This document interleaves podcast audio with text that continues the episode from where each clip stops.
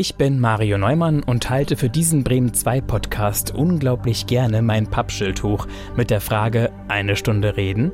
Dabei bin ich Heidewier Diers begegnet, eine bodenständige Frau, der es einmal ganz gewaltig die Füße weggezogen hat. Mein Mann ist wieder mit seiner Arbeit angefangen und vier Wochen später ist er ins Koma gefallen und sechs Wochen später gestorben.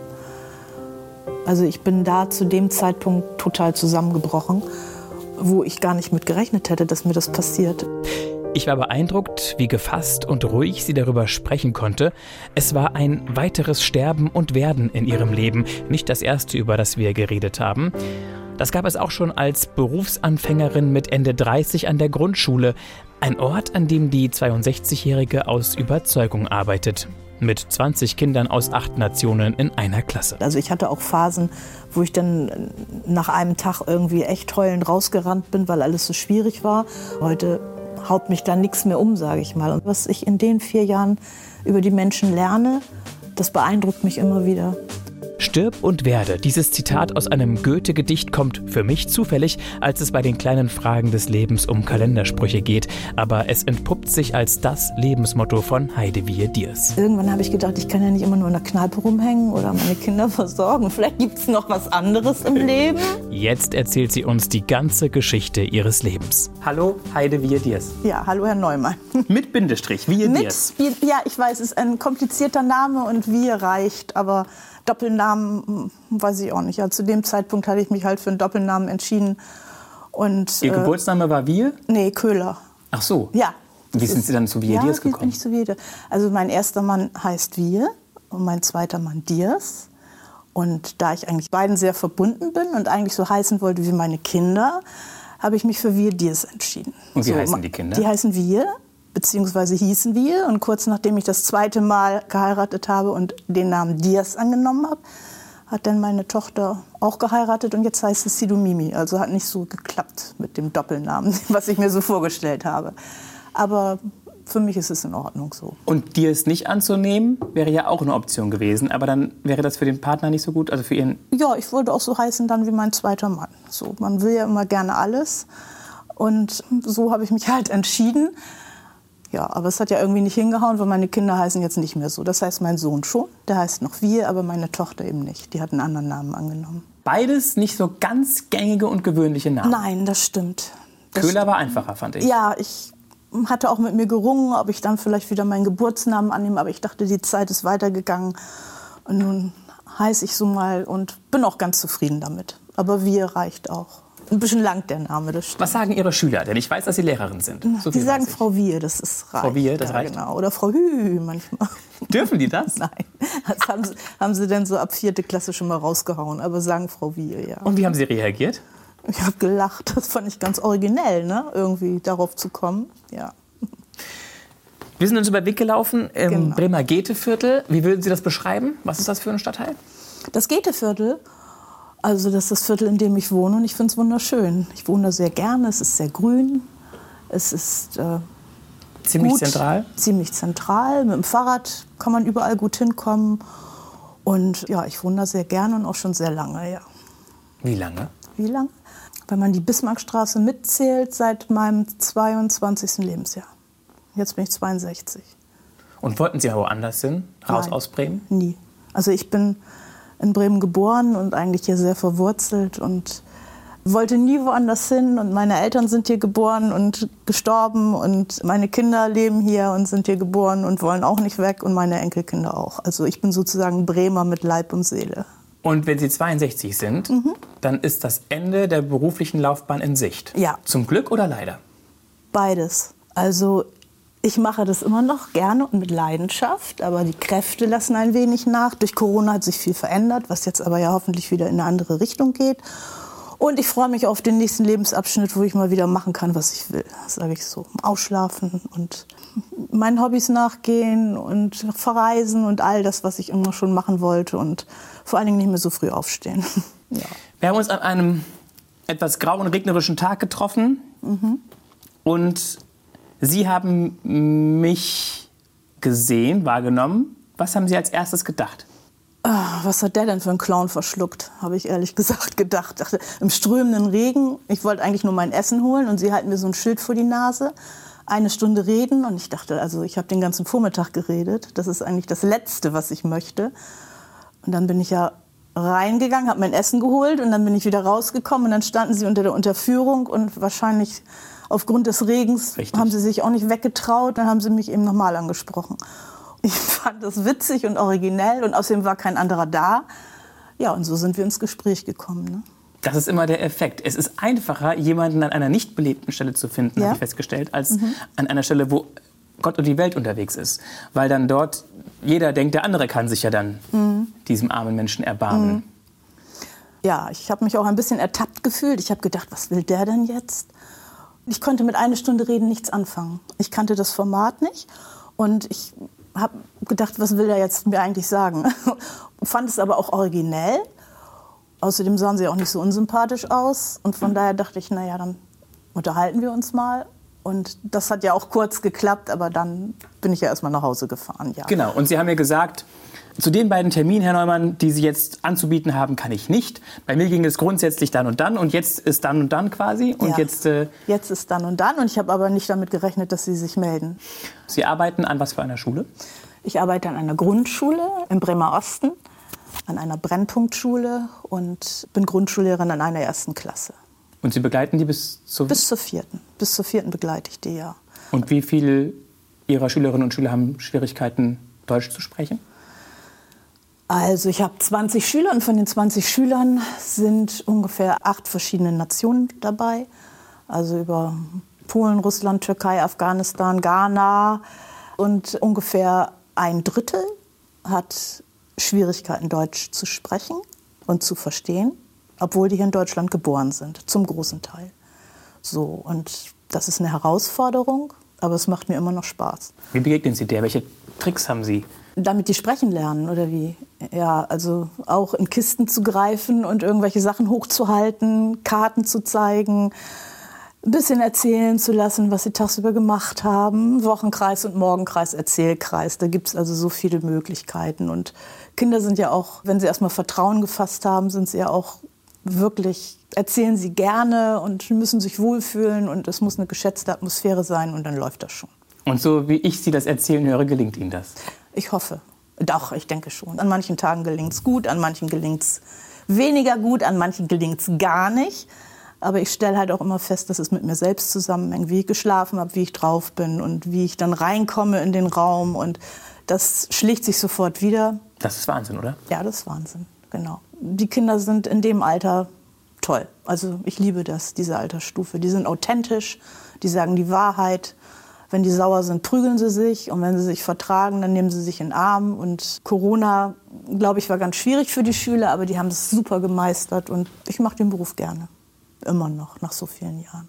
Und dieses Ding, dass, dass Sie, wenn Sie dorthin kommen, eben als ganzheitlicher Mensch sich nicht verstecken können, ist das für Sie auch manchmal eine Last? Oder wie handeln Sie diese Verantwortung, dass Sie sozusagen in Anführungszeichen gut drauf sein müssen oder mit sich selber irgendwie im Gleichgewicht oder so? Verstehen Sie, worauf ich hinaus will? Also dieses, ja. dieses Ding, was Sie sagen, wenn Sie, ja, wenn Sie frage selber... Ich, frage ich mich manchmal auch. Ja. Also das Wichtigste ist eigentlich, ausgeschlafen zu sein für mich.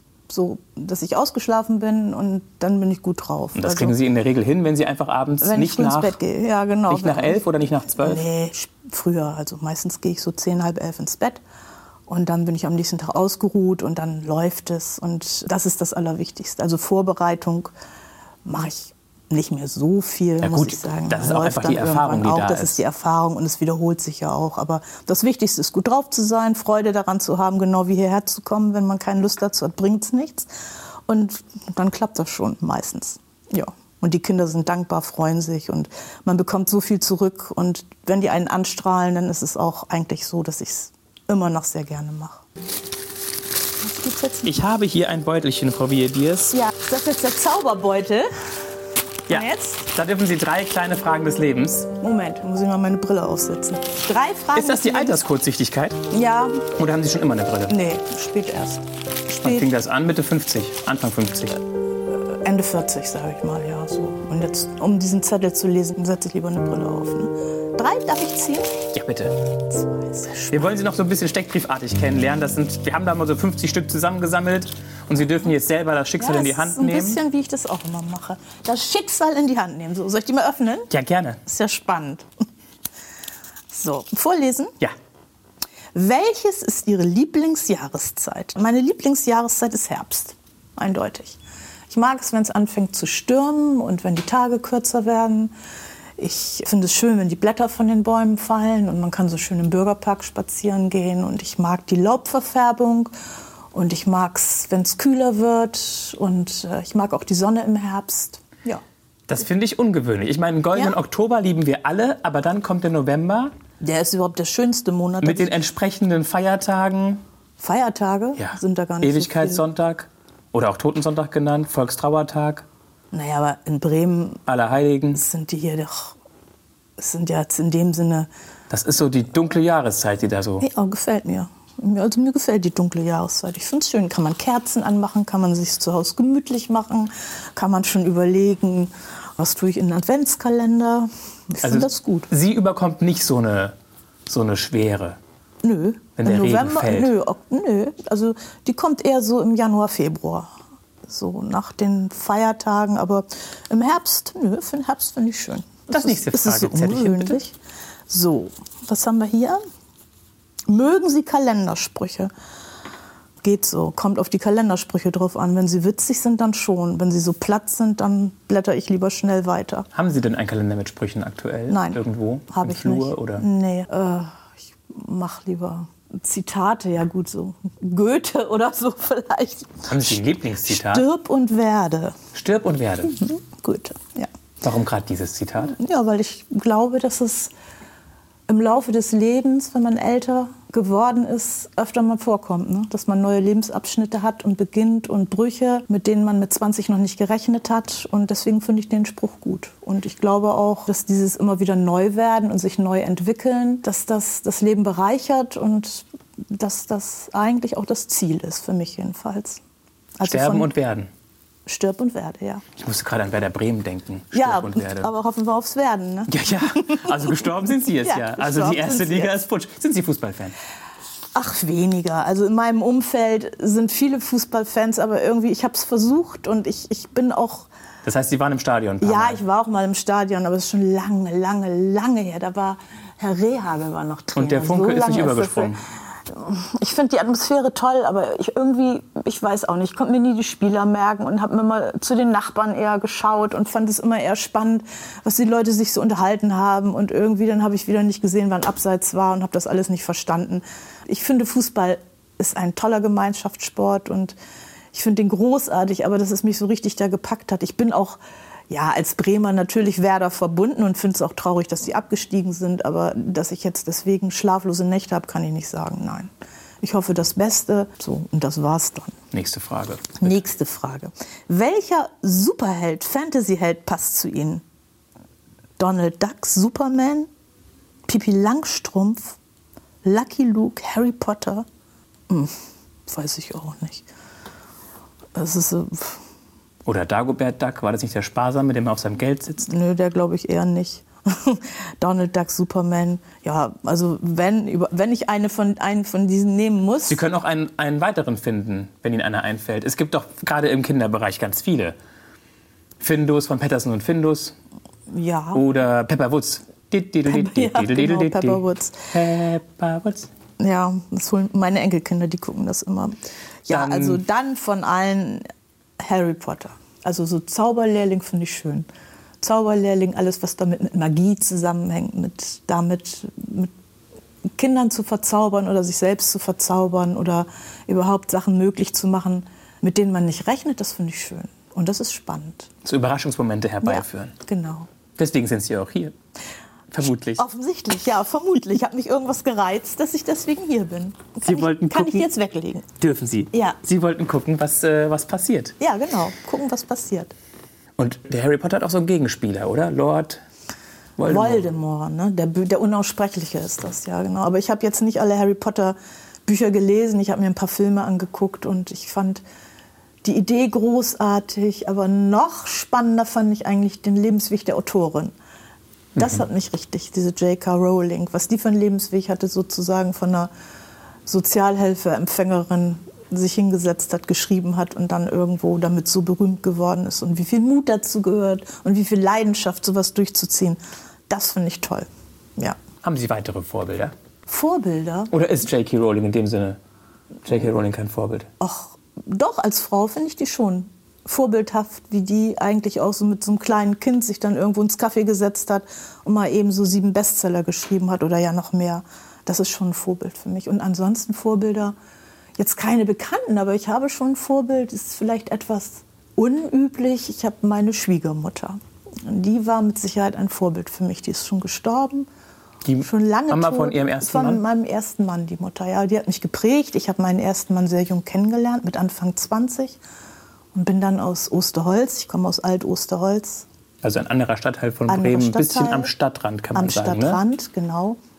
Teneva gab es damals noch nicht. Das war also alles noch sehr idyllisch. Bin ich dann für die Nicht-Bremer, Teneva ist dann in den 70er Jahren ein Neubaugebiet genau. gewesen mit sehr großen, massiven Wohnblocks. Genau. Und sehr hohen Gebäuden. Genau. Mein Vater hat immer gesagt, demonstrativ Bauvorhaben. Da dachte ich als Kind, das muss sowas Tolles sein, wo sowas Spektakuläres, ein demonstrativ Bauvorhaben. Ja, und heute arbeite ich da und spektakulär ist es auf jeden Fall. Das muss man sagen, genau. Aber damals gab es das noch nicht und dann habe ich mit Anfang 20 meinen ersten Mann kennengelernt und bin dann in die Bismarckstraße gezogen.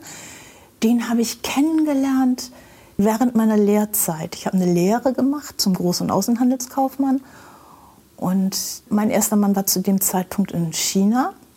Und wir kannten uns überhaupt nicht und haben ab und zu zusammen telefoniert, weil er mit einer Kollegin von mir befreundet war.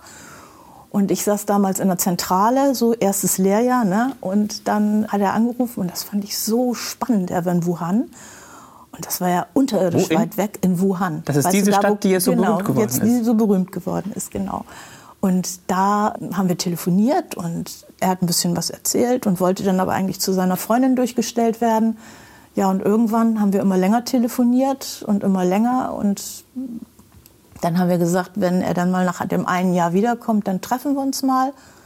Aber war das ja. eine Freundin, Freundin oder? Äh, das war seine richtige Freundin.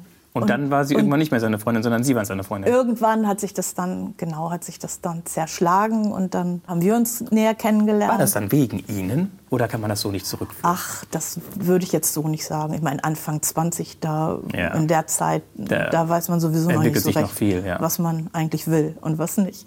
Aber jedenfalls bei uns hat sich so entwickelt und dann bin ich dann äh, mit 22, 23, 23 bin ich dann in die Bismarckstraße gezogen, in so ein wunderschönes Altbremer Haus. Das hat mich total umgehauen. Das, äh, sowas kannte ich nicht aus Osterholz. Ja, und dann haben wir geheiratet, ganz konservativ, zwei Kinder bekommen. Und da habe ich dann in diesem Haus auch mit meiner Schwiegermutter zusammengelebt. Also wir haben so eine, mit mehr Generationen zusammen gewohnt. Und das war eine unheimlich schöne Zeit. Und ich finde so Hausgemeinschaften seitdem eigentlich auch nach wie vor schön. Und die Frau hat mich geprägt. Die hat viel erzählt und äh, viel vom Krieg. Und ich habe unheimlich viel von ihr gelernt. Und die hat mich sehr beeinflusst. Und wir haben also bis zu ihrem Tod immer ein gutes Verhältnis gehabt. Und die Frau ist mein Vorbild. Was die, die geleistet haben. Die wichtigsten Lektionen, die Sie da, wenn Sie sagen, ich habe auch gelernt von ihr, die Sie da mitgenommen haben, sind welche? Tolerant zu sein, Vertrauen zu haben und durchhalten, vielleicht auch. Ja, und freundlich zu sein. Sie war eigentlich immer sehr freundlich und sehr gelassen, konnte gut zuhören. Das hat mir gefallen. Ja, und die Zeit war schön. Dann habe ich die Kinder großgezogen, zwei. Und das war ja auch eine krasse Veränderung, oder? Deine Mutter zu werden? Ja, aber ich, ich fand es schön, ich wollte es auch. Also das wusste ich immer, dass ich Kinder haben wollte. Und das hat ja auch geklappt. Und ich habe da eigentlich ein sehr, wir haben ein sehr konservatives Leben geführt. Also mein Mann ist arbeiten gegangen, hat das Geld normal. Verdient ich war schön zu Hause gewesen. Und auch ja. dann erstmal noch ohne Kindergarten oder ohne Krippe. Nee, das gab es ja alles noch gar nicht. Also das Kindergarten, das kam erst ein bisschen später. Und dann ja, sind wir viel unterwegs gewesen. Damals gab es das alte Stubu noch. Und eigentlich war Party angesagt und Feiern. Und wir haben es uns gut gehen lassen, wie es in der Zeit so war. Ne? So Anfang der 80er Jahre. Das Viertel, das lebte ja auch und boomte und wir hatten natürlich das große Glück, dass unsere Kinder immer versorgt waren. Wie gesagt, Weil? die grandiose Schwiegermutter. Oma, Oma war zu Hause. Und das haben wir dann weitlich ausgenutzt und war eine schöne Zeit, ja. Und irgendwann bin ich dann wieder arbeiten gegangen und das hat mir alles überhaupt nicht gefallen. Ich habe Groß- und Außenhandelskaufmann gelernt und ich finde das interessant, dass Sie großen Außenhandelskaufmann sagen. Ja, das ist so, wir waren gendermäßig noch nicht so weit vorne. Deswegen ist, ist das für Sie auch bis heute kein Problem? Oder? Nö, ich mache es ja nicht mehr. Ich habe das ja relativ schnell abgeschlossen, weil ich gemerkt habe, das ist überhaupt nicht mein Beruf. Ja, ja, aber dass Sie auch noch sagen...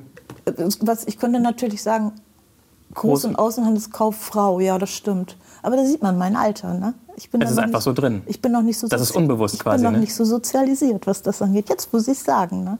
Aber ich habe auch nie drunter gelitten, muss ich auch sagen. Also ich habe diese Probleme nicht. Ich kann auch irgendwie Groß- und Außenhandelskaufmann sagen und fühle mich trotzdem nicht abgewertet.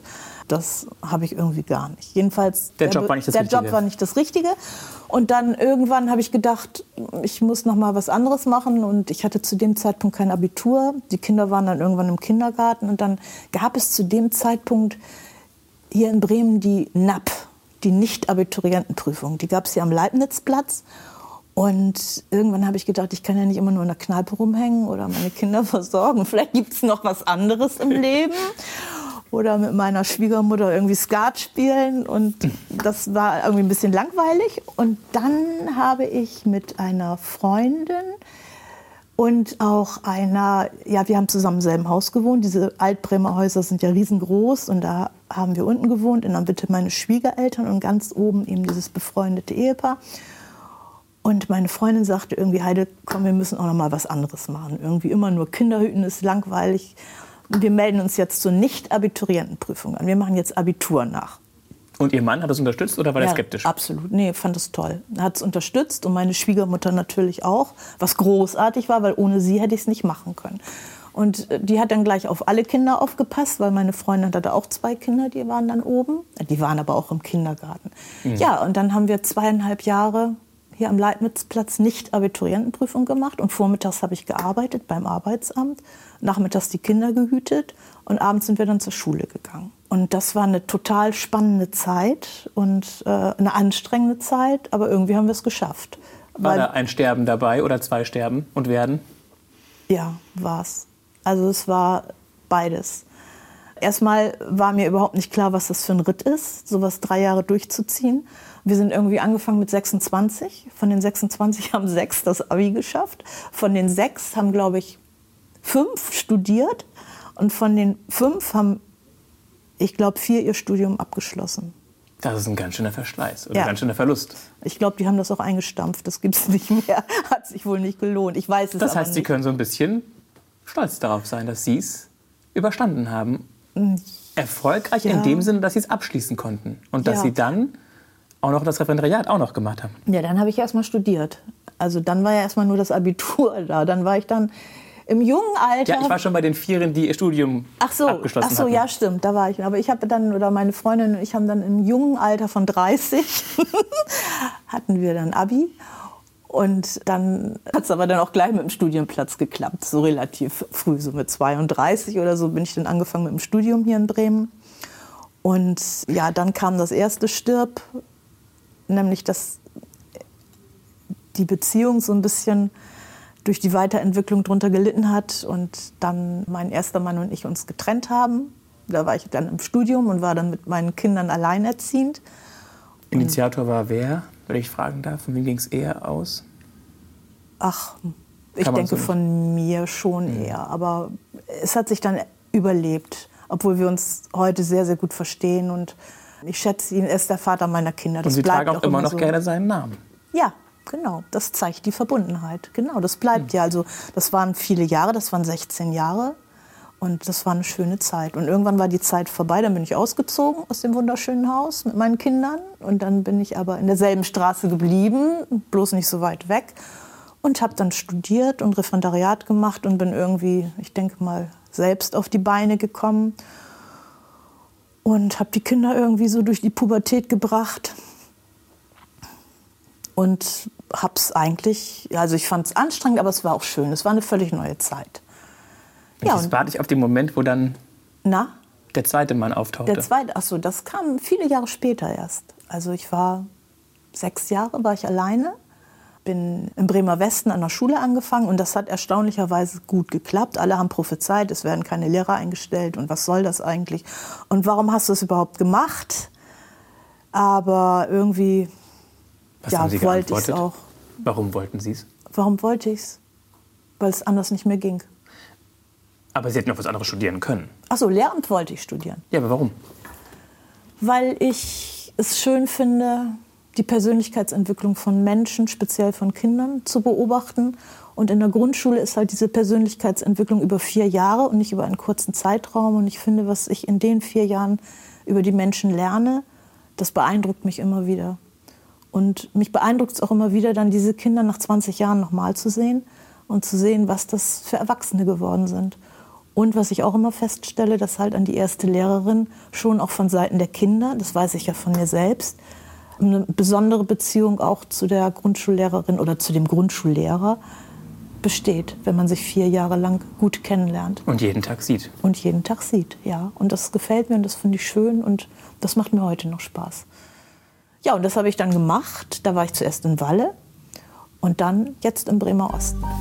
So. Jetzt gucken wir in den Koffer. Und jetzt kommt der zweite Mann, oder wie? Nee, bevor der zweite Mann kommt, gucken wir eben noch kurz in den Koffer. Also. Frau Biediers. Ja, bitte. Herr Ich stelle Ihnen den mal eben dahin. Moment. Das ist Da haben wir- spektakulär hier. Sie dürfen ihn selber öffnen. Das sind so zwei Oh. Nupsis. Sie dürfen sie nach rechts und links ziehen. Das ist ja ein richtiger Reisekoffer hier. Offen mal? So. Da haben wir ein Dutzend Gegenstände. Einfach spontan. Aus dem Bauch raus. Was springt Ihnen ins Auge? Womit verbinden Sie was? Was erzählen Sie uns dann? Ich muss erst mal eben gucken. Ne? Ja, das dürfen Sie. Stöbern Sie ruhig ein bisschen. Ein Teil? Leider nur, ja. Nö, das macht ja nichts. Sie können ja auch sagen, wo Sie sich gegen entscheiden, aber Also, mh, die Karte. oh, alles klar. Eine Postkarte ist es geworden. Eine Postkarte ist es geworden, ja. Was ist zu sehen? Was sehen Sie? Auf der Postkarte, Ja. also auf dieser Postkarte sehe ich einen Leuchtturm. Einen Leuchtturm mit Sonnenuntergang. Und das spricht mich an, weil ich zum einen Sonnenuntergänge sehr gerne mache, vielleicht meine romantische Veranlagung. Und weil ich Sand sehr gerne mache, weil ich das Meer sehr gerne mache. Und Leuchttürme verbinde ich halt mit Meer, mit Reisen. Und ja, deswegen habe ich mich für die Karte entschieden. Schön. Danke.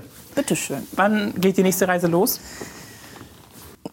Das ist jetzt eine Frage, ich weiß es nicht, weil jetzt durch Corona ist halt so viel nicht gereist worden, dass ich mich erstmal wieder ans Reisen gewöhnen muss. Andere Frage. Haben Sie ein Lieblingsreiseziel? Also irgendein Ort, wo Sie immer wieder hinfahren? Oder sind Sie eher so eine Entdeckerin?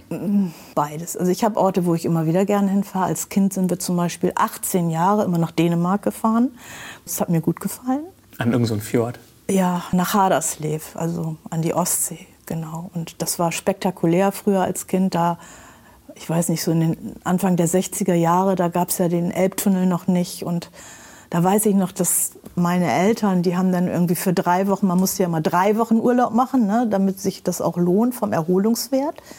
Die haben dann irgendwie den ganzen VW-Variant mit Fließheck vollgekarrt mit allen möglichen Sachen und hatten auch nicht viel Geld und oben kam der Optimist drauf und hinten drin war dann mein Bruder und ich und Der Optimist für die Nicht-Segler müssen wir kurz erklären. Ach so. Der Optimist ist ein kleines ein Segelschiff. kleines Segelboot, genau. So für die Anfänger. Ne? Der kam auch immer mit. Und dann unten drunter kamen die ganzen Lebensmittel. Und dann noch ganz in der Ecke kam unser Dackel. Der durfte eigentlich nicht über die Grenze, aber der hat immer Baldrian gekriegt vorher. Und so sind wir dann. Und der, der saß dann auf dem Dach unter dem Boot. Nee, nee, der Dackel war unterm Sitz bei meinem Bruder, weil der war noch ganz klein. Mein Bruder ist acht Jahre jünger als ich oder achteinhalb. Und da haben die Grenze dann noch nicht so drunter geguckt und da kam immer der Dackel drunter, der hat Baldrian gekriegt, immer kurz vor Neumünster, damit er dann einschläft. Hat auch immer gut geklappt und dann hat mein Vati meistens noch eine Flasche Rum davor getan, damit dann auch irgendwie der Dackel dann nicht so auffiel. Und dann sind wir alle zusammen nach Haderslev gefahren in so ein wunderschönes Haus an der Steilküste und haben da immer die Urlaube verbracht. Vielleicht deshalb auch der Leuchtturm. Da habe ich gute Erinnerungen dran. Später sind wir auch viel an die Nordsee gefahren, aber eben auch so Spanien, Mallorca. Finde ich wunderschön. Aber nicht hier Ballermann und so. Nein, nein, nein, Ballermann nicht. Aber ich finde, Mallorca hat sehr, sehr schöne Ecken. Also im Gebirge zum Beispiel finde ich sehr schön. Oder da beim Estrengestrand, das ist schön. Ja, und dann bin ich mit meinem zweiten Mann, Gatten Nummer zwei, bin ich viel gereist, weil wir ein Sabbatjahr hatten. Und in dem Jahr waren wir in Südamerika, in Chile und Argentinien. Das hat mir auch gut gefallen. Das war auch schön. Bisschen mehr Armut. Als hier? Mhm, als in Spanien oder als in Dänemark. Bisschen mehr Armut, aber viel Lebensfreude und viel Gastfreundlichkeit. Das fand ich schön. Erstaunlich eigentlich, oder? Das ist hm? erstaunlich eigentlich, dass es den Menschen, denen es nicht so gut ist, trotzdem die Freude nicht abhanden kommt. Und viele Menschen, die quasi keine wirtschaftlichen Sorgen haben, unglücklich sein können. Ja, das stimmt. Das stimmt. Es ist eine andere Sozialisation da. Und ich denke, das Wetter spielt auch eine große Rolle. Das hätte ich früher nicht gedacht, dass hier, also dass das Wetter, dass es die Menschen so beeinflusst. Das denke ich schon. Und trotzdem, oder sind Sie gerade wegen des Bremer immer in Bremen geblieben? ach, ich bin es so gewohnt. Ich bin ein Gewohnheitstier. Nein, ich, ich mache den Regen halt auch. Oder ich, ich, ich bin es gewohnt, hier zu leben. Ich liebe die Küste und mir macht es nicht so viel aus, sage ich mal so. Ich muss kurz in Erfahrung bringen, nachdem Sie nicht so weit weggezogen waren von dem Haus, wo Sie mit Ihrem ersten Mann gelebt hatten, blieb der Kontakt zur Schwiegermutter? Hat sie die auch ja. ein bisschen weiter unterstützt? Ja, das der blieb also bis zu ihrem Tod. Ja. Stimmt, hatten Sie vorhin schon gesagt. Mhm, der blieb bis zu ihrem Tod und das war, war, für, Sie, war für Sie auch wichtig? Oder? Ja, es war für mich sehr wichtig. Und, und wie äh, kam Ihr Ex-Mann damit klar? Der kam damit gut klar. Also wir selbst, denke ich mal, sind auch nach der ersten schwierigen Trennungsphase sehr freundschaftlich miteinander umgegangen und das ist bis heute so geblieben. Und Ihre Kiddies? Die haben das auch gut verknustet, würden Sie sagen? Oder ähm, würden Sie sagen? Ja, also ich meine, die waren nicht begeistert, ne? aber die waren zu dem Zeitpunkt 11 und 13. Das ist natürlich keine schöne Zeit und es war schwer für sie, für alle. Für alle war es schwer. Aber im Rückblick muss ich sagen, dass es auch was mit Weiterentwicklung zu tun hat und dass Trennung nicht immer ein Nachteil sein muss. Das kann auch für alle Beteiligten von Vorteil sein. Und es ist ein großes Glück, dass wir uns hier trennen können und trennen dürfen. Und wir sind alle, denke ich mal, wir wohnen auch alle relativ in der Nähe. Wir wohnen also alle fünf Minuten voneinander entfernt, auch heute noch, und sehen uns zu Geburtstagen, zu Feiertagen. Also es kann auch von Vorteil sein. Und Ihr Ex-Mann vermutlich auch wieder eine Beziehung? Im Moment nicht, aber er hatte eine. Mhm. So, Mann Nummer zwei. Mann Nummer zwei. Mann Nummer zwei habe ich kennengelernt ungefähr sechs Jahre später, 2003. Und zwar auf einer Segeltour im Urlaub. Aber nicht mit dem Optimist. Nein, das war schon ein bisschen größer dann. Und zwar haben wir da Segeln und Radfahren rund um Bornholm gemacht. Als so eine gebuchte Tour? Ja, so eine gebuchte Tour, so eine Reisegruppentour. Und da war er auch. Und da haben wir uns kennengelernt. Das heißt, Sie haben das als Single-Frau? Ja, mit einer Freundin. Sich angemeldet? Genau, genau, mit einer Freundin. Und Wo haben Sie die Kinder hingepackt in der Zeit? Ach, die waren da schon größer. Die waren doch schon, die waren doch schon, wie alt waren die dann? 16, 17, 18? So um den da Dreh. hört das dann auf, ne? Das da, hört's dann, da kann man dann auch schon mal alleine in Urlaub fahren. So. Und außerdem war ja auch der Papa da. Und meine Schwiegermutter. Und meine Mutter auch, muss man sagen. Meine Eltern auch. Und dann haben wir uns kennengelernt und dann hat es ungefähr noch ein Jahr gedauert, bis wir zusammengekommen sind. Und man hat ja dann auch Angst, sich noch mal wieder zu binden. Ne? Hatten Sie, ne? Ich hatte das, ja. Ich hatte große Angst. Das Schlimmste, was hätte passieren können, wäre gewesen, dass? Dass es nicht funktioniert. so. Aber das hat es und dann haben wir den Mut gehabt, noch mal zu heiraten. Ja, und dann sind wir viel gereist. Also das war eigentlich so dann die Reisezeit. Dann war so die, die Zeit des Studiums und die Zeit des Aufbaus, sage ich mal, abgeschlossen. war dann abgeschlossen. Wir sind dann umgezogen in eine gemeinsame Wohnung. Die Kinder waren groß, größer. Sind immer mitgezogen oder haben schon ihre eigenen? Nein, die hatten dann auch ihre eigenen Wohnungen schon. Und mein zweiter Mann hat halt auch zwei Kinder und dann war die große Herausforderung, sich als Patchwork-Familie zusammenzufinden, was ja auch nicht so ganz einfach ist. Was war das Kniffligste aus Ihrer Sicht? Naja, verschiedene Charaktere zusammenzufügen, die sich nicht so jung kennenlernen, die alle so, sage ich mal, in der Pubertät sind. Ne? Wie oft hat es geknallt oder war es nicht das Knallen, war es, dass sich einfach gar nicht begegnen können oder wollen? Oder?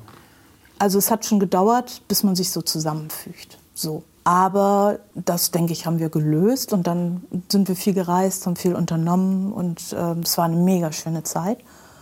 Ja, und wir haben beide viel gearbeitet und irgendwann habe ich dann zu meinem Mann gesagt, du, also wir müssen jetzt auch noch mal was anderes machen, als immer nur zu arbeiten.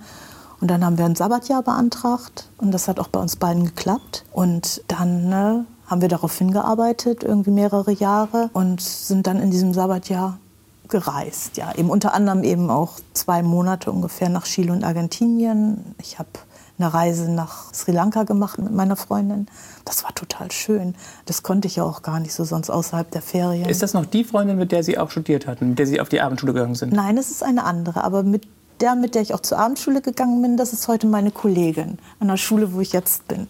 Also wir haben unser ganzes Leben lang, solange wir uns kennen, begleitet. Der Vorteil, wenn man hier in Bremen geboren ist, ist natürlich auch, dass zumindest ich habe das Glück, langjährige Freundschaften haben zu dürfen.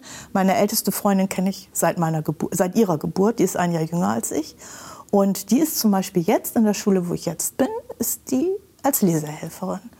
So, also meine ganzen Freunde, meine andere Freundin ist bei mir als Kollegin und meine Freundin, mit der ich auf Sri Lanka war, ja, wir sehen uns sowieso immer. So, und wir haben viele Urlaube zusammen gemacht, eben auch zu viert mit meinem zweiten Mann.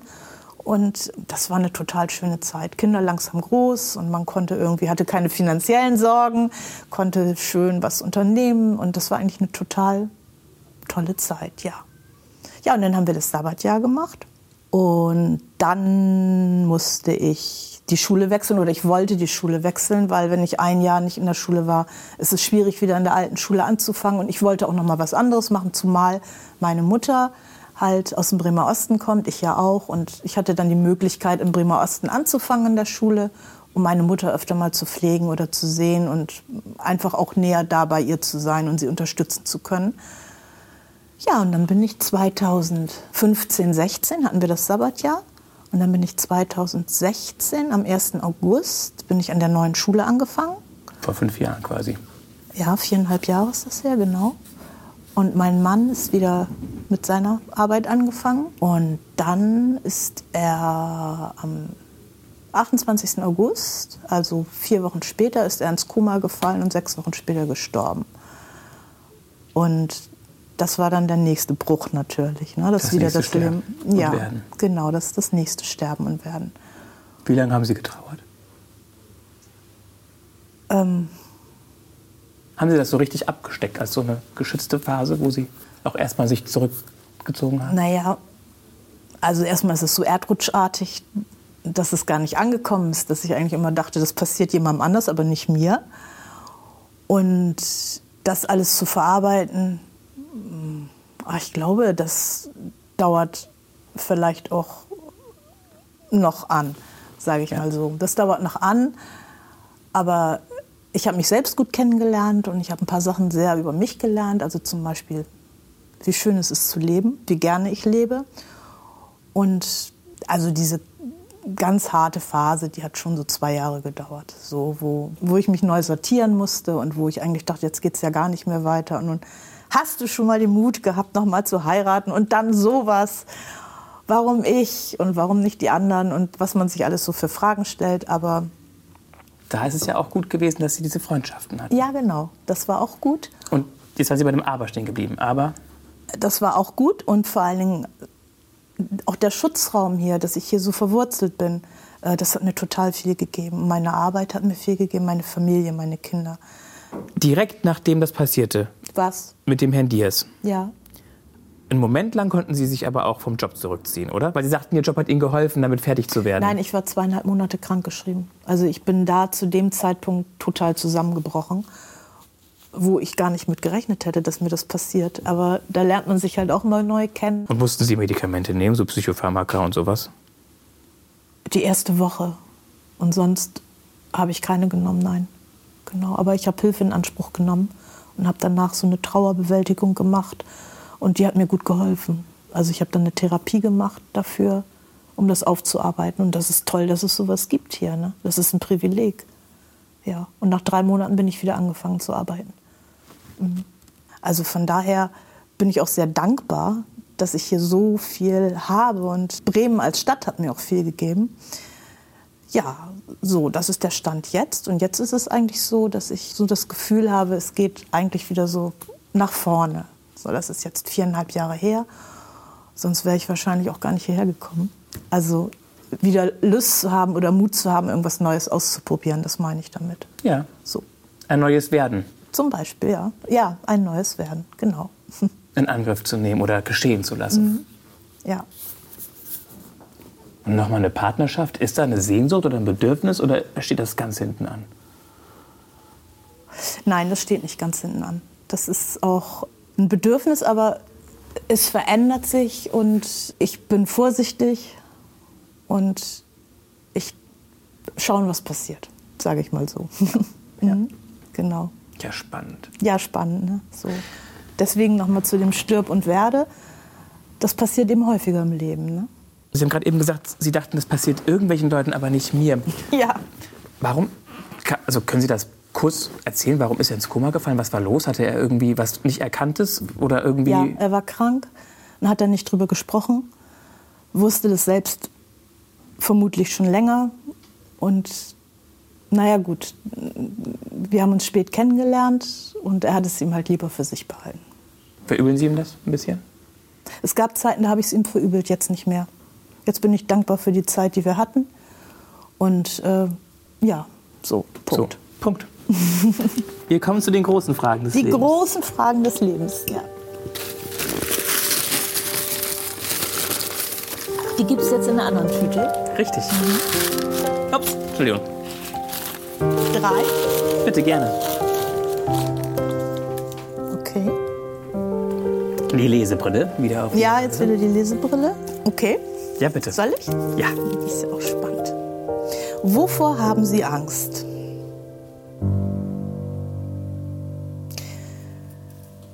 Also ich will jetzt nicht vermessen klingen, ne? aber durch das, was ich durchgemacht habe, habe ich eigentlich das Einzige, wovor ich Angst habe, ist, wenn meinen Kindern was passiert. Da wüsste ich, dass ich das nicht verkraften würde. Oder meinen Enkelkindern. Ich habe auch Enkelkinder. Davor habe ich Angst. Aber alles andere fällt mir jetzt nichts ein. Das ist doch großartig, oder? Ja. Also besser kann es einem kaum gehen. Naja, also das ist aber jetzt das, was mir dazu einfällt. Und dass ein Krieg ausbricht oder sowas Globales? Ich habe keine Wirtschaftskrise? Angst. Ach ja. Inflation. Ach ja, das ist. Jetzt nach Corona. Ich habe keine Angst davor, sage ich mal so. Es kann immer alles passieren und es passiert, was passiert. Nein, ich habe keine Angst. Es passiert, was es, passiert und Sie haben keine Angst. Nein, habe ich einfach nicht. Nächste Frage. Welche Rolle spielt Zufall in Ihrem Leben? Ja, das sind wirklich die großen Lebensthemen hier. Tja, sorry. Äh, wer hat sich die Fragen denn ausgedacht? Die Redaktion. Die Redaktion, okay. Welche Rolle spielt Zufall in Ihrem Leben? Ich weiß nicht. Es gibt ja die These, es gibt keinen Zufall, dann gibt es die These, alles ist Zufall. Ich, dieser, diese Begrifflichkeit Zufall, da müsste ich so wahrscheinlich erst noch mal drüber nachdenken. Aber Sie ähm, sind schon sehr weit. Sie sind schon sehr weit. Also Sie haben ja gerade zwei Pole definiert. Und jetzt können Sie sagen, ich bin eher auf der einen Seite oder eher auf der anderen oder genau in der Mitte. Oder Sie sagen die Begrifflichkeit Zufall. Eigentlich fällt mir alles zu. Ich brauche auch keine Zeit sparen, weil jede Sekunde bekomme ich neue. Also mir fällt mit Sicherheit nicht alles zu. Ich musste für viele Sachen schwer arbeiten oder ausgeprägt arbeiten. Ich denke manchmal, bei mir hat alles erst beim zweiten oder dritten Mal geklappt und immer wieder dieses Stirb und Werde und Anfangen und wieder sich aufzurappeln oder so. Ich weiß nicht, inwieweit das mit Zufall in Zusammenhang bring, zu bringen ist. Und dann aber auf, auf der anderen Seite habe ich auch immer viel Glück gehabt. Ich habe Glück gehabt, dass ich immer wieder Menschen getroffen habe, die ja, mit denen ich mich gut verstehe. Ich habe Glück gehabt, dass ich, obwohl keine Lehrer eingestellt wurden, zu dem Zeitpunkt sofort ich irgendwie als Quereinsteiger da eine feste Anstellung bekommen habe und meinen Lebensunterhalt verdienen kann und auch keine Corona-Sorgen habe dadurch dementsprechend. Ich habe Glück Beamte, gehabt, oder? Ja, ich habe Glück gehabt, dass äh, meine Kinder in der Nähe wohnen und wir uns so gut verstehen.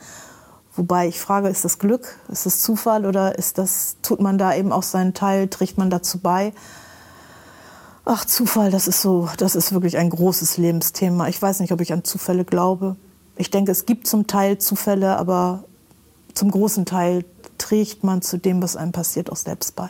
Ja, klingt so für mich, dass Sie sagen, Zufall spielt in meinem Leben eine untergeordnete Rolle. Vermutlich kann ich ihn nicht ganz ausklammern, aber wenn ich Ihnen so zuhöre, kommt da für mich bei raus, auf der Skala von 1 bis 10 Zufall 2, 2 bis 3. Aha. Ich meine, es war vielleicht Zufall, ja. dass Sie damals am Telefon den Herrn Wir hatten. Vielleicht. Es ist auch Zufall, dass wir uns gesehen haben. Das ist auf jeden Fall Zufall. Also es gibt Zufälle. Aber Zufälle, ja, ich... Ja, aber es, ist, es, ist, es gibt sie, aber es ist, nicht, ja. es ist für Sie nicht das Wenn Sie es so sagen, dann lassen wir es so stehen. Lese ich da raus. ja. Auch wenn sie ein bisschen damit hadern, weil Ja, ich das weiß ist ja auch nicht. schön. Es fällt mir jetzt gerade auch so nicht zu ein. Ich würde ja gerne mal so einen richtigen Zufallstreffer landen. Was weiß ich, so ein Sechser im Lotto oder, aber ich spiele gar kein Lotto. Tja, dafür Ja, da sie geht's Lotto schon wieder los. Oder irgendwie sowas. Auf Habe ich aber noch ja, nicht. aber ist gut. Machen wir mal weiter. Welcher Zufall wäre noch super? Ach, ich bin gar nicht so scharf, irgendwie einen Sechser im Lotto zu haben. Sonst würde ich ja wahrscheinlich Lotto spielen. Aber Sie haben, Sie ich haben bin eigentlich ganz zufrieden so mit dem. Ja, aber ist. Sie haben Lust auf Überraschung. Sie haben Lust auf was Neues, auf, auf irgendwas Werdendes. Und manchmal kann ja so ein Zufall auch dann ein, wie so ein, wie so ein Pilz, aus dem Boden Sonst schießt. würde ich hier Zufall jetzt nicht sitzen. Das war Ja. ja. mit Sicherheit, das ist mit Sicherheit ein Zufall gewesen. Solche Begegnungen finde ich spannend und schön. Ich denke, man muss auch offen sein für einen Zufall. Vielleicht bin ich das jetzt. Offensichtlich. Nächste. Frage. Eine Nächste Sie noch. Frage. Eine habe ich noch, ja. Ist Ihr Leben ein Abenteuer? Ein Abenteuer. Ist immerhin eine einfache Naja. Ja-Nein-Frage. Wie bitte? Ist immerhin eine einfache Ja-Nein-Frage. Dann sage ich mal, jedes Leben ist ein Abenteuer. Es kommt darauf an, was man draus macht und meins mit Sicherheit auch. Ja. Jedes Leben Ja. sehe ich als Abenteuer an. Und das ist das Schöne, man hat es ein Stück weit selbst in der Hand und äh, das ist dann kein Zufall. Ich glaube schon, dass man so an seinen eigenen Lebensschrauben auch drehen kann. Und mit den Drehungen, die Ihnen so gelungen sind, habe ich den Eindruck, sind Sie auch ganz zufrieden und glücklich. Doch, ich bin sehr zufrieden, muss ich sagen. Und ich hätte auch nicht gedacht, dass nach so einer, sage ich mal, Ja. dunklen Phase, Ja. wo, man, wo ich gedacht habe, das geht ja nun gar nicht mehr weiter, dass es wieder hell wird, dass es schön wird, dass ich optimistisch bin, dass ich Lebensfreude habe, dass ich liebe Menschen habe um mich herum, wo ich auch weiß, dass ich mich auf die verlassen kann, dass ich vielleicht wieder eine neue Partnerschaft habe und meine Kinder habe, meine Mutter, die noch lebt, was auch ein großes Glück ist, ist ja auch nicht selbstverständlich, meine Geschwister. Über die zwei haben wir noch gar nicht gesprochen. Über wen? Papa und Mama Heide. Köhler. Köhler. Papa, Köhler Papa, genau. Papa und Mama Köhler. Papa und Mama Köhler. Papa Köhler ist im Himmel, schon lange. Was hat er vorher gemacht? 2003. Mein Außer, Vater, dass er den Hund über die Grenze geschmuggelt hat. Achso, den Dackel. Uzi hieß er übrigens. Uzi. Was hat er vorher gemacht? Also mein Vater war kaufmännischer Angestellter, hier auch in Bremen natürlich, in einer Papier- und Baumwollfirma, so einer alteingesessenen.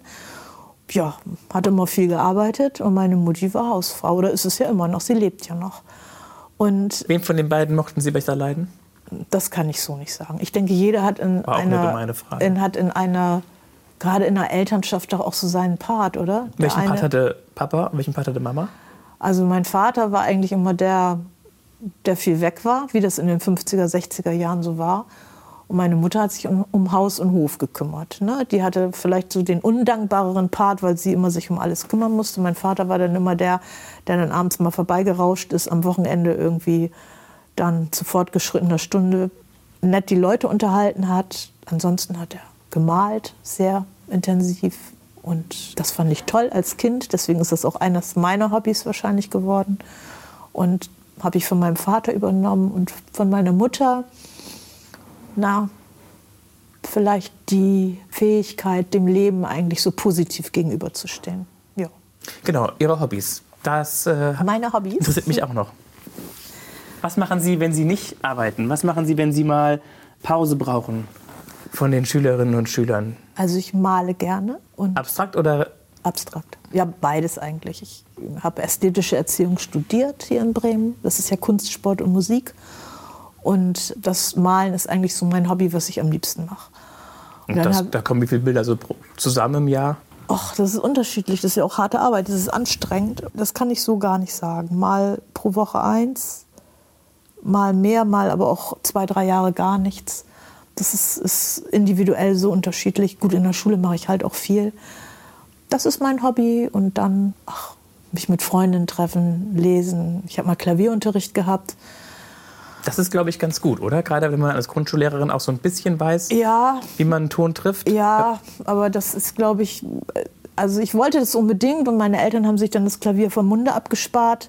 Aber ich glaube, so, also den großen Erfolg habe ich da weder für meine Eltern noch für mich gebracht. Und irgendwann habe ich das Klavier dann verkauft, weil ich lieber nach Kreta fliegen wollte in Urlaub.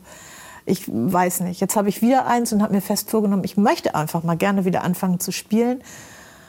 Aber ich glaube, so mein Engagement, meine Begabung ist eher so mittel, mittel bis dürftig. Und dann fange ich wieder an und denke, oh, es ist alles anstrengend.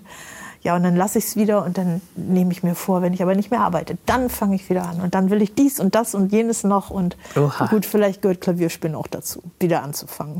Ja gut, wenn Sie dann feststellen, dass Ihnen die Talentfreiheit Ja, also im Wege, glaube, erneut im Wege steht, vielleicht ist es dann auch Dann irgendwann der mal, Zeit, ne? Ja, an der genau. Zeit, sich einfach das zu gönnen und zu sagen, vielleicht ist es doch mit der Ukulele einfacher. vielleicht, ja. Schauen wir mal. Wenn Sie das so ein bisschen vergleichen, Frau Wiediers, das Erleben des Schulalltags, als Sie angefangen haben, da waren Sie ja auch nicht mehr ganz feucht hinter den Ohren, da waren Sie ja schon über 30. Ja. Und jetzt, 30 Jahre später, der Schulalltag. Wie sagen Sie aus Ihrer subjektiven Wahrnehmung hat sich das verändert? Was können Sie dazu sagen, was so die Entwicklung ist, was Schule betrifft, Grundschule? Ich bin relativ spät angefangen. Ich bin mit 38 erst angefangen. Ne? Also, und äh, da war ich voller Leidenschaft und voller Enthusiasmus dabei und äh, Und fand Schüler? eigentlich alles toll. Ja, das war schwer am Anfang. Also sich so eine gewisse Zeit zusammen, ja, diese, diese Lernzeit einfach auch mit einer ganzen Klasse fertig zu werden. Das ist nicht so einfach, wie es vielleicht manchmal dargestellt wird. Also ich hatte auch Phasen, wo ich dann nach einem Tag irgendwie echt heulend rausgerannt bin, weil alles so schwierig war. Und da setzt ein Lernprozess ein, dass diese Mechanismen, sich im Unterricht durchzusetzen, dass die leichter werden. So. Ich habe mich früher viel, viel mehr vorbereiten müssen als heute. Heute haut mich da nichts mehr um, sage ich mal. Und wenn da schwierige Schüler sind, dann habe ich Handhabe, mit denen zurechtzukommen. Das hatte ich am Anfang überhaupt nicht. Die bürokratischen Umstände sind in meiner Wahrnehmung massiv mehr geworden und massiv belastender geworden. Also was wir alles dokumentieren müssen, jetzt alleine zu Corona-Zeiten, da mache ich gar nicht mit anfangen. Das ist teilweise für mich haarsträubend. Teilweise kann ich es nachvollziehen, teilweise eben nicht.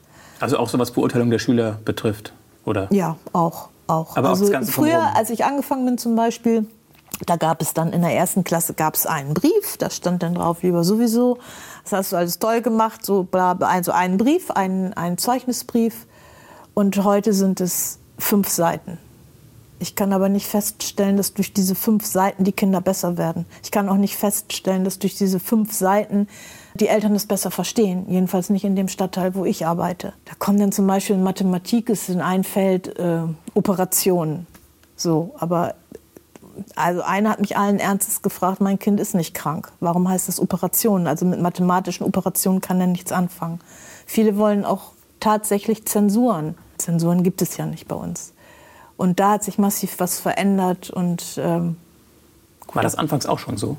Dass Nein. es keine Zensuren gab? als ich angefangen bin, gab es Zensuren, dann wurde das teilweise abgeschafft. Also dritte, vierte Klasse gab es Zensuren, wurde es teilweise abgeschafft. Mein Enthusiasmus ist erstaunlicherweise immer noch da. Aber ich merke halt auch das Alter und ich merke, dass ich erschöpfter bin, dass es mich körperlich viel mehr anstrengt. Aber ich bin total froh und dankbar, dass es mir immer noch so viel Spaß macht. Das ist ja nicht bei jedem so. Das ist eigentlich so das, was sich verändert hat. Der Lernstoff selbst. Ich kann nicht sagen, dass die Schüler alle schlechter werden als früher. Das hört man ja auch häufig. Im Gegenteil, ich denke, dass sich also das Bewusstsein und dass sich das verlagert, also mehr auf die digitalen Medien hin zum Beispiel. Also meine Schüler, meine Erstklässler sind mir da phasenweise echt voraus. Ne? Jetzt die ganzen Tablets, die wir gekriegt haben, wo ich keine Ahnung von hatte, wie die eigentlich eingerichtet werden, die stelle ich dann einmal irgendwie zu einem Viertklässler und sage, du zeig mir das mal eben. Und er macht tipp, tipp, tipp, tipp, tipp. Und hier ist YouTube Kips und da musst du das und das und das machen. Und dann sage ich, Dankeschön.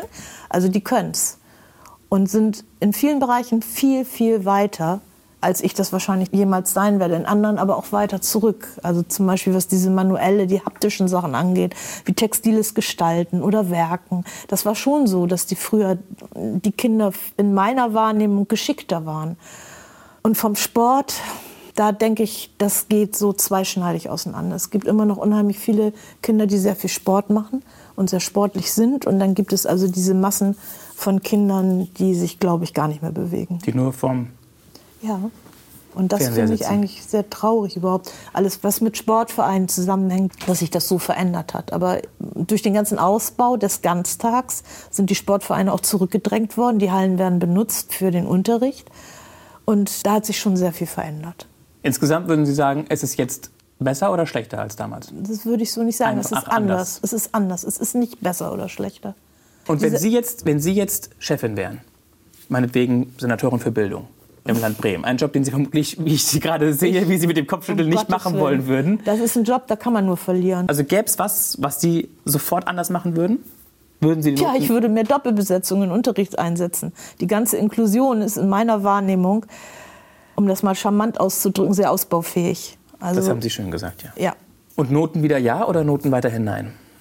Noten nein, weil Noten sind für mich kein Spiegel von Leistung. Wenn einer eine 3 hat in Mathe und kann Addition, aber Subtraktion nicht, dann sagt die 3 da auch nichts drüber aus. So, also da schon etwas differenzierter, aber warum müssen es gleich fünf Seiten sein? Das Warum- ist dann auch wieder über das Ziel hinaus Ja, aus Ihrer für Sicht. mich ja. mhm. Was ist da noch alles auf der To-Do-Liste? auf der To-Do-Liste, wenn ich nicht mehr arbeite.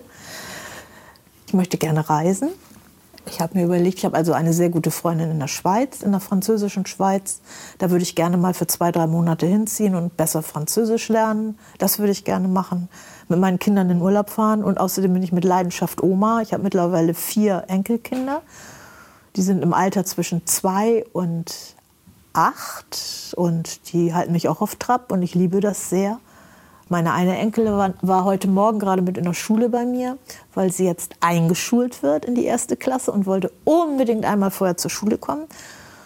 Ja, und die bespaßen mich mehr, als dass ich sie bespaße. Das möchte ich auch so weiterführen. Wie oft haben Sie, da, haben Sie so einen festen Termin? Ja, einmal die Woche. Immer donnerstags habe ich die beiden kleinen Enkelinnen, die jetzt zwei sind. Und so die anderen, die großen, die sehe ich nicht mehr ganz so oft. Und die haben jetzt ein Meerschwein. Und meine eine Enkelin hat schon gesagt, Oma, du musst nicht mehr so oft kommen, wir haben jetzt ein Meerschwein. da war ich einen halben Tag beleidigt, aber jetzt habe ich mich mit arrangiert. Dachte ich, okay, so ist das. So wird man gegen ein Meerschwein eingetauscht. Darf ich fragen, ohne dass das indiskret sein soll, wie geht es Ihnen damit, dass Sie älter werden? Also ah, im Moment geht's noch, sage ich mal. Also ich habe zwar auch schon ein paar Zipperlein, aber im Moment ist es nicht so, dass es mich jetzt massiv beeinträchtigt. Wenn ich allerdings so mal das bei meiner Mutter sehe, denke ich schon, alt werden ist schwer. Und man braucht sehr viel Mut dazu und Würde, um in Ruhe alt zu werden und vielleicht auch gelassen alt zu werden. Aber im Moment habe ich eigentlich noch keine Schwierigkeiten damit. Es kam auch bei dem, wovor Sie Angst haben, nicht vor. Nö. Vielleicht kommt's noch. Nee, muss ja nicht. Wenn Muss Sie ja jetzt keine Angst haben, warum sollen Sie später noch Angst bekommen? Weiß ich nicht, kann sich ja auch ändern, oder? Ist das bei Ihnen nicht? Hm. Sie Das- können ja auch mal in die Tüte greifen. Das ist eine gute Frage, ja. Es sicherlich ändern sich Dinge, ja. Ja. Ich finde es legitim, also das kann sich noch ändern. Ich, ich, hab- ich finde nur, im Moment wirken Sie so gefasst und so im dass Ihnen nichts was anhaben kann, auch nicht das Älterwerden. Wäre mein- schön, ne? Ja. Ich meine, klar, wenn irgendwann was kommt, Ja. wie Krebs oder Demenz oder so, dann weiß man auch nicht, wie es aussieht. Nee, Aber das weiß man nicht. Aber gut, auf der anderen Seite, ich meine, das gehört auch zum Leben dazu, Das zum Stirb und Werde. Und ich meine, das ist das, wo wir alle enden irgendwann, wo dann der Punkt gemacht wird. Das Und- denke ich schon. Und ist das dann der Punkt, der der Punkt ist, oder ist dann für Sie auch nochmal die Hoffnung auf irgendein weiteres Werden? Nein, das ist also da Keine Reinkarnationshoffnung für mich nicht, nein. Ich oder, denke- oder Ewigkeit im Also, ach, Himmel was, oder ja, das sind jetzt ja die ganz großen Themen. Also ich glaube nicht, dass wir als Meerschwein wiedergeboren werden. Obwohl, es würde mich vielleicht freuen, nochmal bei meinen Urenkeln da zu landen. als Meerschwein. Nein, ich glaube nicht daran. Ich glaube schon, dass es so etwas Universelles gibt, wie ein Lebenskreislauf, genau wie bei den, bei den Jahreszeiten, dass, dass immer wieder was Neues hervorkommt, dass die Blätter dann blühen und Obst kommt und dann fallen die Blätter wieder vom Himmel und irgendwie ist dadurch dieser Kreislauf erhalten. Ich glaube, das ist was Universelles, aber ich glaube nicht an Wiedergeburt. Nein, ich glaube, wenn überhaupt, leben wir vielleicht eine gewisse Zeit in den Gedanken unserer Kinder und Kindeskinder weiter. Das denke ich schon. Aber dass ich nun irgendwie als irgendwas anderes auf die Welt komme, das, also ich glaube das nicht. Nein. ja, das ist gut. Ist gut? Ja, liebe Heide wie Diers, Ja, lieber Herr Neumann. wenn Sie dann jetzt so den Strich drunter ziehen und vielleicht mit einem halben Gedankenstrang schon an übermorgen denken, wie Sie in den Gedanken und vielleicht auch den Gefühlen der Kinder, Kindeskinder und Kindeskindeskinder weiterleben wollen und sollen. Und wenn Sie zurückblicken auf das, was Sie in den ja, erst nur 62 Jahren erlebt haben, was sagen Sie, ist die Geschichte Ihres Lebens? Wie bringen Sie es auf einen Punkt? Was ist so die Zusammenfassung dessen? Eigentlich das, womit ich angefangen habe, stirb und werde. Das ist, das ist mit Sicherheit ein Thema. Gegen Langeweile vorzugehen, dass Sie nochmal studiert haben, dass Sie erstmal Abi gemacht haben, dann studiert haben, dann Lehrerin geworden sind? Den Moment zu leben halt, ne? Das halt es, oder auch Chancen zu ergreifen, die einem geboten werden. Und da gehört Mut zu, mutig zu sein oder auch äh, Niederlagen hinzunehmen und sich dann wieder aufzurappeln und nochmal von vorne anzufangen. Das ist eigentlich so das, was ich immer wieder versucht habe beizubehalten, ja. Vielen Dank, dass Sie uns daran teilhaben lassen, dass Sie sich Zeit genommen haben, um eine Stunde hier zu erzählen und zu reden. Obwohl Sie sonst auch ganz viel reden müssen mit Ihren Schülerinnen und Schülern. Ja, jetzt haben Sie ja auch geredet, ich ja nicht nur alleine. Nach dem Podcast ist vor dem Podcast eine Stunde Reden. Von Bremen 2 gab es jetzt, gibt es aber auch wieder in der ARD Audiothek. Einfach mal stöbern und gucken. Mit dieser gibt es schon 16 Folgen, damit sollten Sie ganz gut über den Sommer kommen, denn normalerweise kommt ja alle zwei Wochen eine neue Ausgabe von Eine Stunde Reden. Diesmal dürfen Sie sieben Wochen warten. Am 22. September bin ich zurück mit einem weiteren, sehr besonderen Eine Stunde Reden Podcast. Ich bin Mario Neumann, bis ganz bald.